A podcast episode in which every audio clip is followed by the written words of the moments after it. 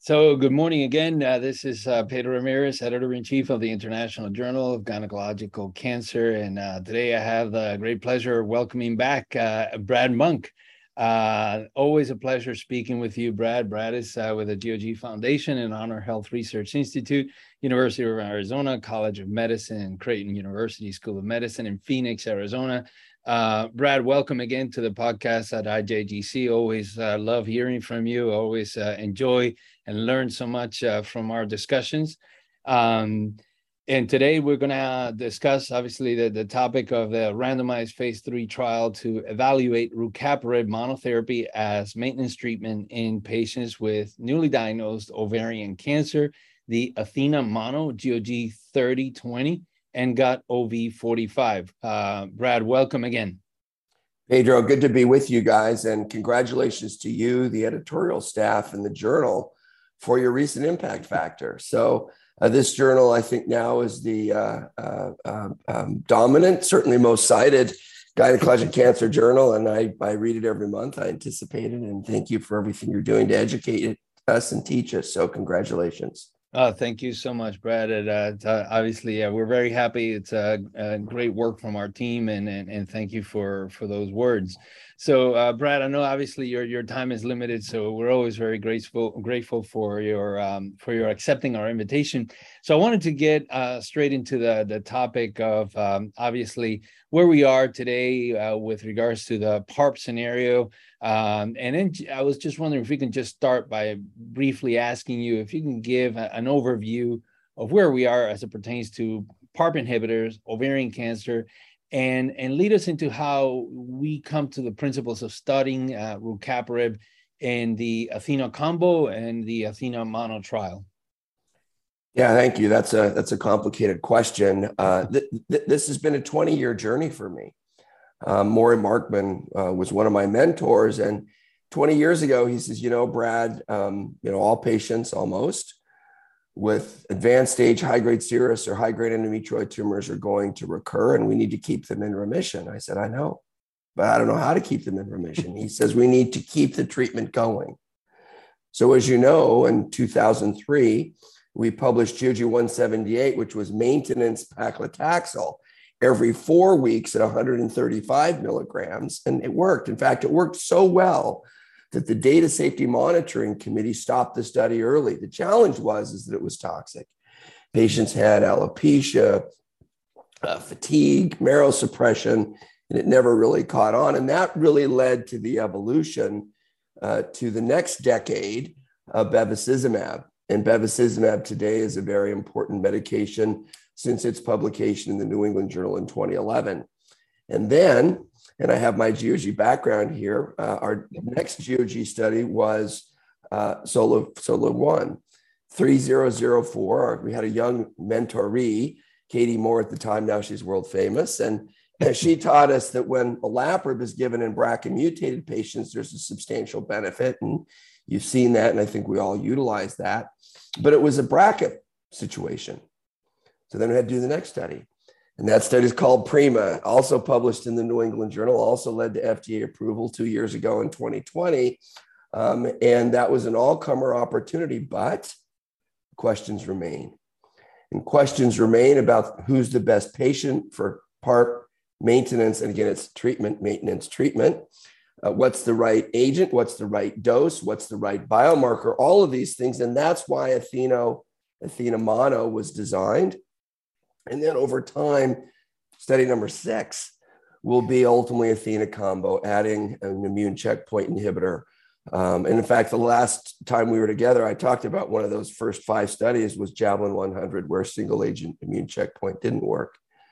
So Athena uh, mono, as you know, was two completely uh, uh, separate, fully powered studies integrated in one that share one of the arms. Uh, in Athena Mono, the placebo arm was the uh, control, rucaparib was the experimental arm. In Athena Combo, now rucaparib will be the control arm and rucaparib nivolumab uh, will be the uh, uh, uh, intervention arm. So we did that study, 500 patients, randomized one to one, actually randomized four to one, to see if we can impact progression free survival as assessed by the investigator uh, uh, in all comers uh, using this time a different biomarker, the uh, foundation uh, medicine biomarker, which is an LOH score. and we did it. And we did it together, showing that we could add benefit in a tolerable way where quality of life was not impacted. Now, a lot of people want to compare this to Prima, and, and that's okay. And as you know, I was the last author of Prima and first author here of Athena. Um, I, I, think what you need to do is, is just concern yourself about making sure your patients get the right treatment. I don't know if you were at ASCO, but but the uh, uh, there was a question for the floor, and they're like, Dr. Monk, what does Athena mean now? And I said, Athena means maybe we should start following the ASCO guidelines because the ASCO guidelines say that all patients should be considered for a PARP inhibitor. And right. many of you guys are not doing that. Yeah. and that's what we need to do. So I'm, I'm happy that we were able to publish that on June 6th in the Journal of Clinical Oncology. And, and here we have it. Brad, thank you so much for uh, you know obviously that uh, very well uh, put together historical overview and you know and and you you mentioned about the statement by Maury Markman and I think that we all go back in our career at some point and uh, and reminded me when you said that uh, I used to see him in the hallways. I was a very young GYN oncologist and I would discuss cases with him as I was taking them to the operating room and the indications for and he would say, "Oh, Pedro, to be so young to think that you can cure ovarian cancer with just surgery." and you're still young, my friend, but I hear you. That's a good point. um, so, um, so absolutely. I mean, you know, th- certainly, uh, and I think that you know that that question that you raised uh, about the ASCO meeting from the audience, it, it, actually goes to my last question of the of the podcast. So we'll revisit that that uh, that topic as well. Um, but um, Brad, if you can just talk a little bit about for our audience as to who was eligible for the the Athena Mono trial. Yeah. So there are no contraindications to rucaparib or olaparib uh, or niraparib, quite frankly. And again, I sort of put this into a class effect. Uh, but the right patient, you know, there has to be a shared decision between the provider uh, and uh, uh, the patient, and, and obviously the, the family and, and other caregivers as well. So all patients, just like ASCO says, uh, is, is eligible. Okay. Uh, but the benefit, the magnitude of the benefit can be informed by the biomarker. Now, in Athena mono, there was about 44% of the patients that were LOH high. Uh, if you remember in PAOLA 1, which was olaparib bevacizumab, it was about 48%. So they both identify somewhere around 45% of the patients that are test positive. And those are the patients that benefit the best. And I'm not here to tell you that the that the foundation medicine test is any better or worse than the myriad test, but I am here to tell you that testing is important.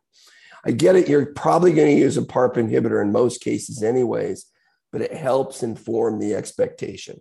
Mm-hmm. And in that patient group that is uh, HRD, in, in Athena specifically, uh, there was a hazard ratio of 0.47 uh, and, and, and, an improvement, according to the investigator progression free survival assessment, from 11.3 to 28.7 months.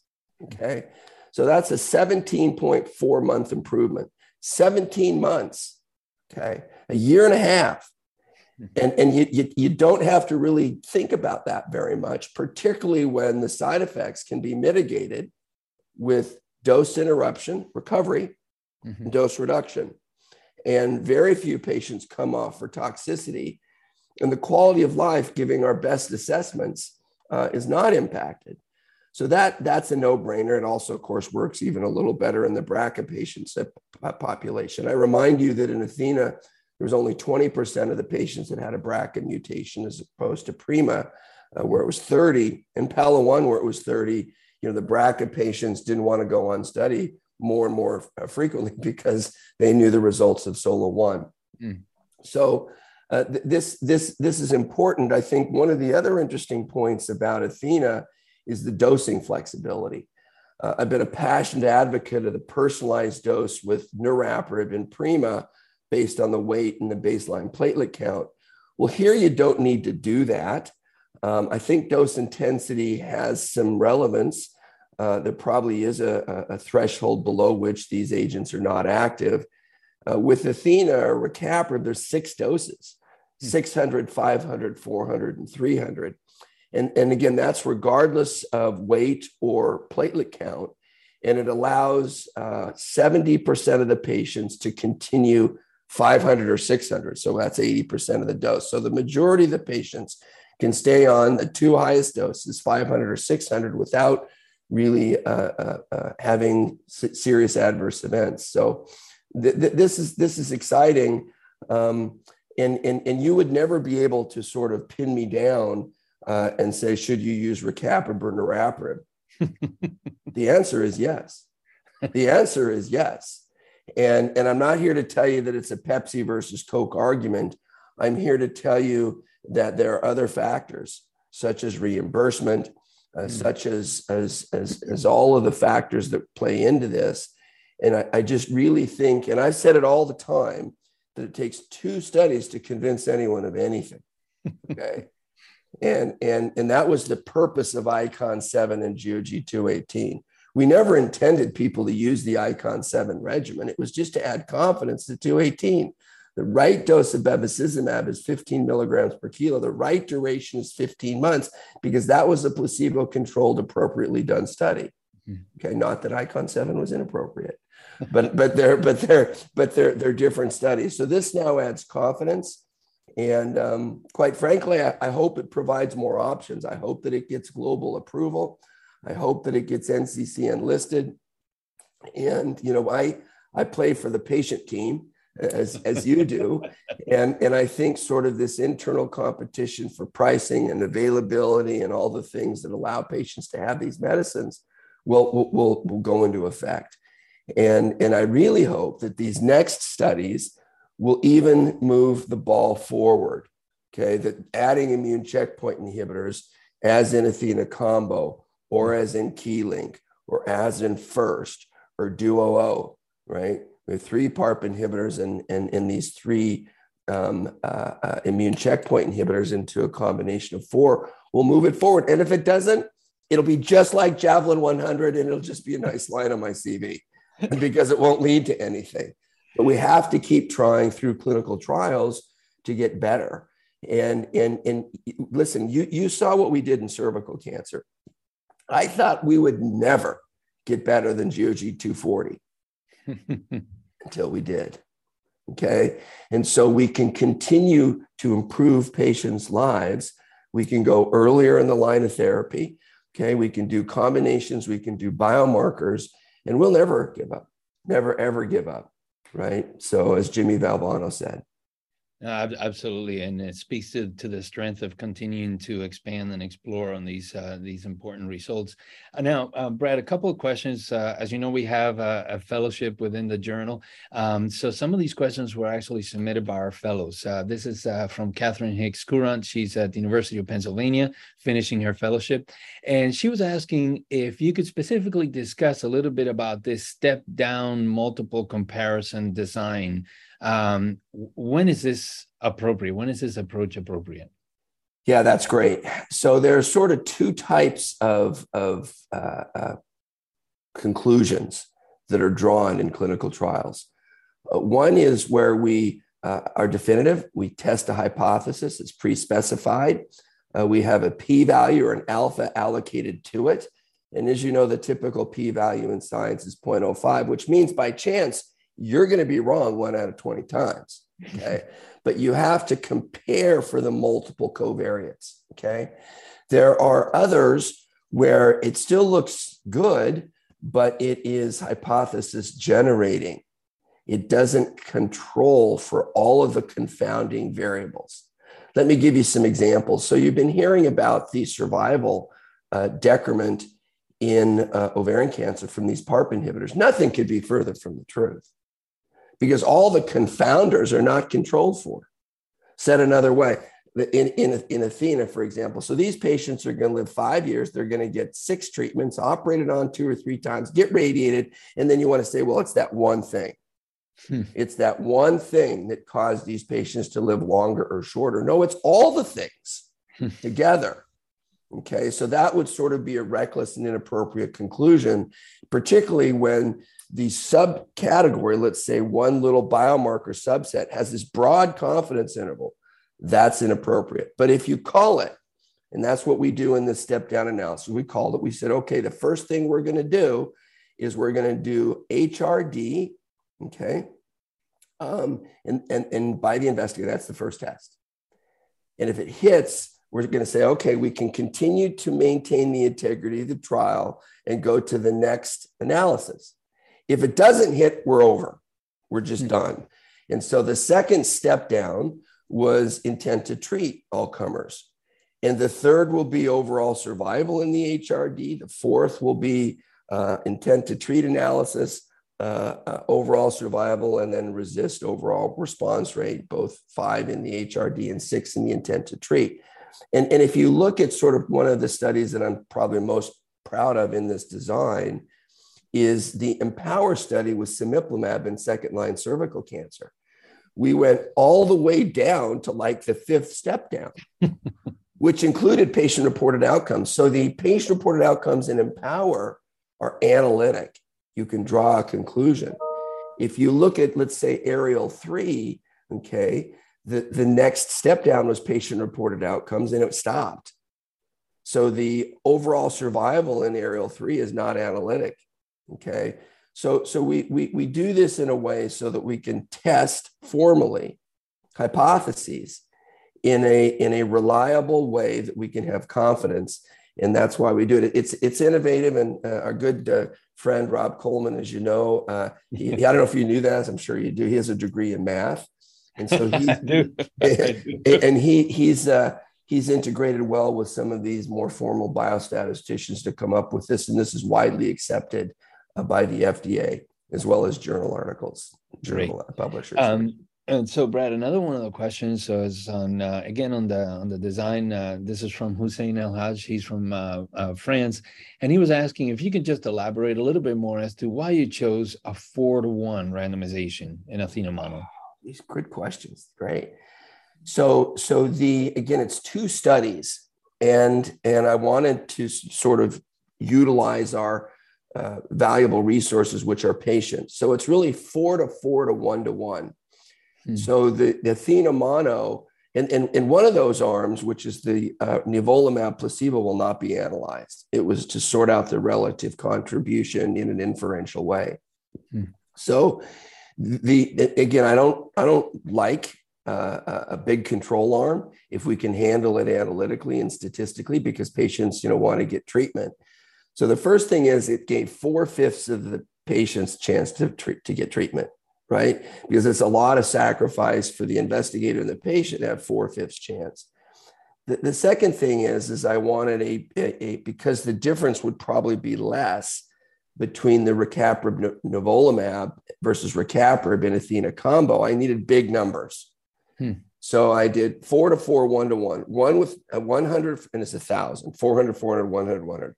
The 100 with nivolumab, I'm not going to analyze it. The 100 with the placebo was enough from a, from a statistical standpoint to, to have a, a small number of placebo treated patients uh, and answer the question. But I needed those 400 rucaparib patients because that arm is now going to carry to Athena combo. Mm-hmm. So now Athena combo is 400 versus 400. Okay. Mm-hmm. So, so, so we got a big number there. Um, and, um, you know, we had to do a placebo, unfortunately, in Athena, both uh, mono. Um, but again, it was, again, because it was a thousand patients. So it was only now 10% of all patients because you had four to four to one to one. Mm-hmm. But in in the rucaparib arm, it's it's four to one. So that's a, it's a good question. It's a and, and, and I'm not always right. Trust me. just look at just look at uh, you know javelin 100.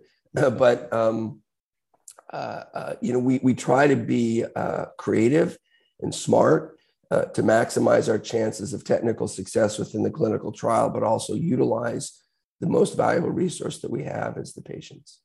Yeah. So one one additional question before we get into the main results. Uh, obviously, you mentioned uh, the number of patients. Uh, just for uh, a, a, sense of reference for our audience, how many centers had to participate to accrue this many patients? yeah, right. More than 200 centers in 24 countries. So um, it's a big effort, and, and it's it's it's it's a lot to comprehend from a biotech company. The biotech company will come to the GOG and say, "Hey, we want to do a study, and we want you know 30 sites and 10 centers." And then I'll say, "That's fine. I'll take you 50 years." and, and and and and and they're they're like, well, you know, we don't have the resources. It, it takes resources mm-hmm. uh, to do these clinical trials. Um, but the good news is is that we can really change patients' lives, and uh, there is a return on that monetary investment. So you, if if it's correct, you know, if if the study doesn't make its primary endpoint, then it's just a, a, a waste of money, obviously, and a waste of resources. So um, it, it, it's a major effort. Fortunately, fortunately, ovarian cancer is rare. Um, and when you're studying these rare tumors, it takes a, a, huge effort. Yeah, and and of course, obviously, to have these impacting uh, uh, studies, it, it, has to take that that much effort and resource. So, so Brad, now on to the main results. Athena Mono. What are the main take home points for our audience? This is where they need to focus increase the volume? What are the main results? Yeah, thank you. Uh, and, and I want to point out to you as we, as we sort of can't help ourselves to do cross trial comparisons, I want to point out a couple of things. Um, the, the first is, is that when you do an investigator progression free survival uh, versus a blinded independent central review, the BICR are always better. Okay. And, and they're better in lots of ways. If it's not placebo controlled, they're better uh, because the investigator subconsciously sort of leans towards favoring that, that the agent's going to work. But even, even when uh, it's placebo controlled, as Athena Mono was, there's still a better result um, because of some missing data. And so the censoring, because the BICR only counts when they have the scan read and when it's interpretable. So, so what, what happens is again my style is to be as transparent as i can and so i gave you both in the presentation and the manuscript the investigator okay which you could argue well that's real world mm-hmm. versus the blinded independent central review which allows you sort of to inferentially although you never should compare it to prima because prima was BICR right mm-hmm. and and so uh, let me give you some examples so uh, the, the, conclusion to your question is it works in all subgroups, every single one. Okay. But if you take the investigator PFS in the group that you're most interested in, is in this HRD negative, the HRD negative, because as I said, it's a no brainer in the HRD test positive. In the HRD test negative, the investigator hazard ratio is 0.65. Well, that's pretty good. Mm-hmm. Um, but the median is only three months, 9.1 to 12.1. But if you look at the same group of patients using the BICR, the hazard ratio goes from 0.65 to 0.60. And the difference at the median goes from three months to 5.6 months. And, and so remember, it's the same group of patients and it's the same result. It's just looking at it two different ways. And, and, and, and again, uh, in, in Prima, they used BICR. uh, here, uh, the primary endpoint uh, statistically was the investigator, but we, we worked very hard to get the BICR um, uh, data for you as, an, as a provider and payer to assess. So I'm, I'm not sure which one you should really use the investigator uh, 0.65, 12.1 versus 9.1, or the BICR uh, which is 0.60, 12.0 versus 6.4 months. I'm not sure. I, I just I just think that they sort of complement each other. And it's it's it's very important to look at that way because I don't want people to again cross trial compare uh, uh, although you can't help yourself. Mm-hmm. I want people just to have confidence in in in the offering that patients can take a pill or two a day, or a dose or two a day, and they can remain in remission longer without feeling any worse. Mm-hmm. And in fact, what you're really doing is you're protecting them from the side effects of the cancer this idea that this one time was a holiday is no longer relevant. It, it is a holiday, but it's supposed to be a holiday from treatment related adverse reactions as well as disease related adverse reactions. Yeah, and, I, and I'm glad you you you exactly phrased it that way because you know exactly that's that's that's what patients want to know. Mm-hmm. They're, you know, the patient not asking you, well, what's the difference between a hazard ratio of 0.65 mm-hmm. versus six? They just want to know, tell me, how does this uh, benefit me? Um, Brad, one of the questions also came up uh, again from one of the fellows was, um, you know, that dose reduction occurred, I believe, in almost like half the patients, almost like 50% mm-hmm. of the patients. Um, and 12% of these were due to adverse effects. And and his question is, uh, what do you think is the lowest yet efficient dosing? and would you recommend starting with lower doses in frail or or, or you know sicker patients? What a great man! These are good questions. So I, I think uh, you know this debate has been played out with the pembrolizumab lenvatinib 309 keynote 775 study, and the the the the the, the answer is no. I think most patients should start on 600 uh, if you are eligible for the study. That's that's sort of the way I do it. Whether it's Keynote 775, whether it's Athena Mono, if the patient looks like the sort of patient that went into the clinical trial, then you should start at full dose, 20 milligrams of lenvatinib, let's say. But if they don't, just what you said, if they're frail, I think it's very reasonable to start at a lower dose. Uh, nobody knows what that is. Uh, I do think dose matters. And, and I think that's one of the big challenges for niraparib is it's probably okay to start most patients on 200. But then if you have to go to the next step down, which is 100, now you're at a pretty low dose and you're at a dose that may not be effective. And that's certainly some of the concerns that the EMA has raised, particularly in the HRD test negative or the HRP subset. So I, I do think dose matters. Uh, I do think that 200 is enough in niraparib. Um, and um, but that's that's a great question. The, the the the reason that it doesn't really impact the quality of life, though, despite all of these dose interruptions and dose reductions, is that the half life of these oral medications is very short. I mean, rucaparib is given twice a day. Hmm. So if you have, let's say, a GI toxicity or you have a bone marrow suppression or for fatigue, those are the three most common. Two or three days, you feel better. You know, it's, it's not like an intravenous medication that is given every three weeks where you have to suffer through it for a week or 2 mm-hmm. So, so the, the, the, the ability to, to detect and react to an adverse reaction with these oral medications is much better. Yeah. Brad, another question from one of our fellows is, you know, obviously there's a lot of emphasis in terms of uh, diversity and inclusion in our studies. And, and one of the questions that was raised was over 90% of the patients participating in the trial were either white or Asian.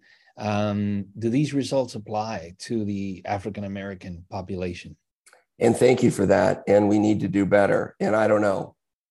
I don't know. And, you know, we have, you know, these Asian patients are Asians that live in Asia, not Asians that live in America. And I don't mm-hmm. even know if that is relative to the US Asian population. Um, but we, we're working harder. Um, and um, I don't know. I don't know. And uh, there's no way that I could know. And as you know, the FDA has now said that when we do these studies, we have to have a diversity and inclusion plan. Uh, as you may or may not have heard, within the GOG, we have a formal process now. Uh, it's developed over many years, working with DeShawna Myers and Bob Pothuri together. Uh, we are going to write a white paper on behalf of the GOG Foundation about this very serious issue. And um, we recognize that that's the first step to improvement. And now we're going to get better. But thank you for bringing that up. Well, that's great. And I'm glad to hear that from the GOG. Um, another question from Hussein is uh, Do you think, in light of the results of this study, HRD testing could potentially be omitted? I don't. I don't. I think. I think to your point, very good point that all patients are probably, um, uh, uh, uh, you know, all patients are good candidates for for PARP maintenance treatment. I said that, but but there may not be everyone that believes in the HRD test negative subset. Um, and also, I think there's a payer issue. You know, I'm not sure how much uh, value there is in that offering. And importantly, bevacizumab is also an opportunity. So I think the real question that we have not only is the test, but the sequence mm-hmm. and the combination. So is in the HRD test negative, is it better to use Bev and then PARP? Hmm. Uh, uh, in the HRD, is it better to use PARP and then Bev hmm. or both? And, and, and, and these questions will likely never be answered.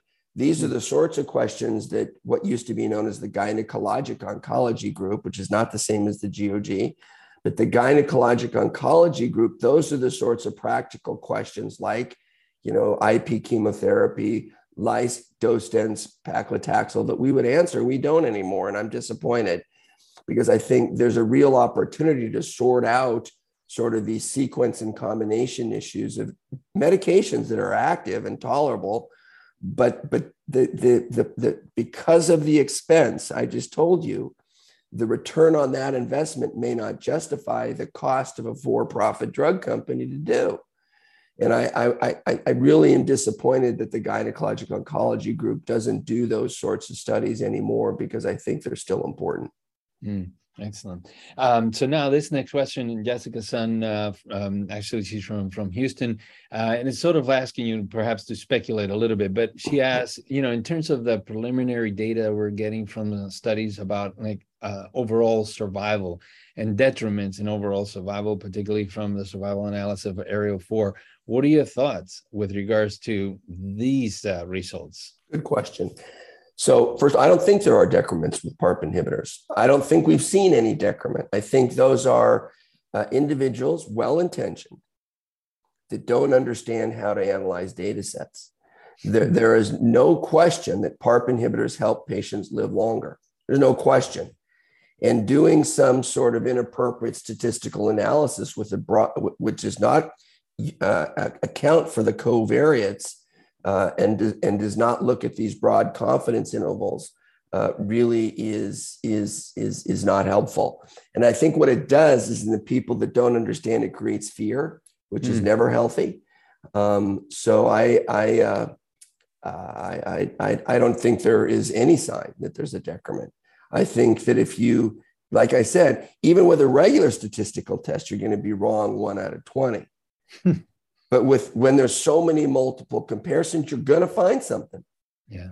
And and and if and, and if you really want to test it, then the government, the energy should do a 5,000 patient trial and control for all these covariates. And ultimately, they would answer the question. The reason they don't want to do it because they don't believe it either. Yeah. They don't believe it either. If you look at the number of patients with ovarian cancer, what we call the prevalence, it goes up every year. And it goes up every year because we're using PARP inhibitors and bevacizumab and secondary cytoreduction in the appropriate patient, on and on and on. We're moving in the right direction. Okay. And, and, and you, again, if you were at ASCO, you sort of felt the ire from mm-hmm. Katie Moore when someone said such a, a, a uninformed, uh, uh, made an uninformed point. So we need to sort of educate uh, we don't need shouldn't criticize each other. Maybe I just did. I apologize. um, but I, but I but I think you know there there are ways to analyze data. Yeah, yeah, and, I, and I'm actually uh, having a, a, podcast later this week with uh, our our friends and colleagues uh, Rob Coleman and Shannon Westin to specifically address that question. So uh, you know, I, I certainly uh, will will bring up some some of these topics. Um, um, now, Brad, with regards to um, rare histologic subtypes, um, one of the questions that came up was, do we have any sense that this is also something that may seem feasible and, seeing the same results with regards to endometrioid or clear cell types? Uh, what are what are your thoughts? So the high grade endometrioid tumors do have HRD in them. Um, so do the clear cells. So I think there's, I would just follow the testing paradigm. Uh, the mucinous and the low grade serous probably don't. So I think that's okay. I, I thought you were going to ask me about the earlier stages. Mm. I, hmm. I, think I think if you take these stage one and two uh, cancers, the stage one um, uh, fallopian tube cancers, even the STIC, you have a pretty high risk of carcinomatosis. Hmm. So I think many of us are trying, particularly in the stage one and two tubal cancers that we find incidentally on a risk reducing salpingo oophorectomy that those patients should get maintenance PARP. You know, the only downside is the MDS, uh, which is about 1%. But in a setting where there's a 20 to 30% risk of death, again, in the BRCA mutated subset is what I'm talking about here. Um, which is why you do a risk reducing salpingo-oophorectomy anyways. Yeah. Um, uh, that, that, that, that those patients should probably get a PARP inhibitor. Yeah. And uh, this next question is again from Catherine Hicks Courant. She was asking, uh, and I think you alluded a little bit about this before, you know, the Pepsi versus Coke. Uh, how, how do you think should providers approach choosing a PARP in first line? Um, for whom would you favor rucaparib versus niraparib? Yeah, so for now, rucaparib is not paid for. So I think it's a no brainer now. Hmm. Uh, uh, right now, it's a it's a niraparib world, and uh, it's my pleasure to use it every day. Um, um, there might be a time when uh, will get approved. It's been submitted to the NCCN. I'm concerned that the NCCN will not understand this ARIEL four issue. And, and, and again, people are very busy. They're all very smart, but they need to slow down and they need to think about what the ramifications of, of this decision is and, and, and how it was made. Uh, same with the FDA. The FDA has told um, uh, Clovis that, that, that they need 50% uh, uh, of the survival events. They already have 24%. They gave niraparib FDA approval with 11%. So again, this is this is developing a life of its own, and uh, I don't think anyone would ever say that uh, Athena is worse than Prima. Uh, I would hope that you wouldn't say that it's better either. Um, but but for now, um, uh, it's a niraparib world. And, and, and so I just want to get patients more options. I, quite frankly, I want to reduce the cost. I think the, the cost is, is, is, is, is very, uh, very serious. I, I, just want to make a comment before we close here. We're running out of time that mm-hmm. these four studies that will add um, a, a, PARP inhibitor to a checkpoint inhibitor are all very different. I think people lump them in and say, well, they're all going to all going to be negative, or maybe they're all going to be positive, but they're all very different. So first, niraparib is given to every patient, okay, because they have prima. Okay, with Duo bevacizumab is reco- required because AstraZeneca has PAOLA one. They think that bevacizumab is important. Okay, with KEYLYNK, they think that they have the secret sauce in the biomarker. Hmm. Okay. Because they have this 22C3, and you've seen it in breast cancer and cervical cancer. So they're big biomarker driven, but bevacizumab is elected. Okay. And then you look at Athena combo, the, the, they say, look, you know, the chemotherapy might not be the best opportunity for immune therapy. Uh, you saw that in Javelin 100. So we're just going to do a maintenance. Mm. So all four have sort of their differences. And I, remember you can win one out of 20 times just by chance so so at least we have four shots on goal thank you right. So just before we wrap up uh, brad i wanted to ask you a couple of other questions from from some of our fellows and and this one pertains a little bit to um, how do we keep patients on on treatment and um, her question christina ewing from uk says almost 20% of the patients in, in your study uh, discontinue treatment for reasons other than clinical or disease progression um, nausea, fatigue appear to be the most uh, common. Uh, what can you do to, how, what can we do to attenuate some of these side effects to improve continuation uh, with treatment? Yeah, thank you. So some of this is expect, uh, setting the expectation. Just because there is a dose reduction uh, doesn't mean that we started at the wrong dose or that it's not working. Okay. And as was said, half of the patients get a dose interruption. So that's going to be, you know, that's just going to happen. Uh, remember, the most common reason for coming off study was progression. Mm-hmm. Okay. Mm-hmm. 65% of the time in the placebo arm. Uh, and we did this study during COVID, right? Mm-hmm. So there are patients who are withdrawing consent and having other challenges unrelated to the treatment, but more related to the pandemic. So there, there are some patients that do uh, come off for an adverse event. And the study was 12.6%, 12.6% versus 5.4% in the placebo arm. Even the placebo arm 5.4% of the time come off for toxicity and they're not even getting the medicine. so, so, so I think we have to look at this carefully. Um, and um, I think the conclusion, again, is that a dose interruption, dose reduction is not a failure. It's just part of the process, and patients can find the right dose for them. Great. So one uh, one additional question, and on to our last question. Uh, this one also from Christina. When are you expected to report on the results of Athena combo? Isn't that great? Um, hopefully, a long time, because if it's a long time, then that means it's working. so uh, uh, it's it's there are all four of these studies, neck and neck. I've mentioned them a couple of times. They're all enrolled. Um, I, I, think I think um, I think all of them are going to report next year. Great. Um, and hopefully the, the, it'll be the end of the year because that means that it's working. Remember that these studies are done when the events have happened and an event is defined as a progression or death.